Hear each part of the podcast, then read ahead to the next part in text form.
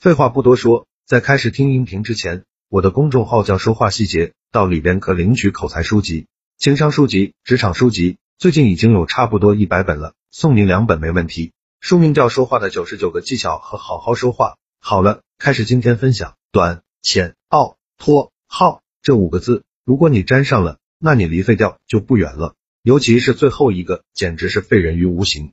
一短，追求短期快感，不想通过长期努力来获得超额回报。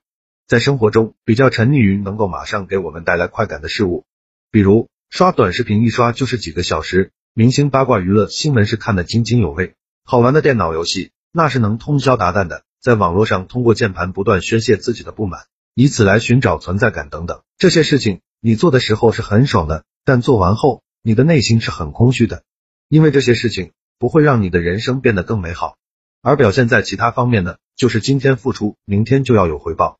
比如今天看了两页巴菲特的书，就觉得自己明天是股神了；今天努力加班了，明天公司就得给我涨工资；我今天对你好了，你明天就得嫁给我；我今天练了十分钟口才，明天我就要成为说话高手了，等等。如果明天看不到效果，那我是坚持不了的，马上放弃。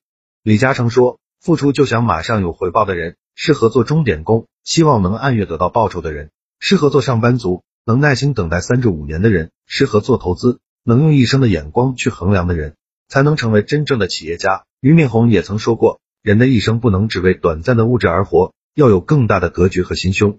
所以，我们要专注一件自己擅长的事情，持之以恒的投入，才能在将来获得超额的回报。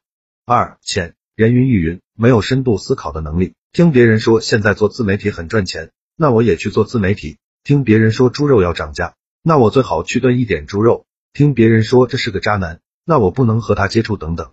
别人说什么就是什么，你的脑子呢？有些人非常喜欢在别人的指使和帮助下做事情，哪怕有时候身体再累也没关系，只要不让我动脑子就行了。这其实对我们的一生来说是非常致命的。一个不愿意思考、不愿意动脑子。人云亦云的人是不可能会得到一个好的结果的。人为什么会比其他动物更厉害？就是因为人更会比其他动物思考问题，而你却放弃了作为人最厉害的一项本领。三傲，这种傲不是有实力的傲，而是用错位的成就来麻痹自己。换句简单的话来说，就是用自己擅长的地方去和别人的短处比。比如你去和乒乓球选手比下棋，和下棋高手呢比打乒乓球，这样一比较。自己就比乒乓球选手和下棋高手都厉害了，心中就产生了自傲。但事实上呢，虽然说我们做人要自信，但自信是要建立在实事求是的基础上，而不是通过这种错位的方式，拿自己的长处和别人的短处去比来获得，这会麻痹自己，让自己不思进取。实际上自己能力不咋样，但内心却还觉得自己挺厉害的。只有在客观的认识自己和评价他人的基础上，我们才能发现自己的优点和存在的缺点。以及别人做的好的地方和自己做的不好的地方，认清自己才能提升自己，而麻痹自己只能活在自己想象出来的世界中。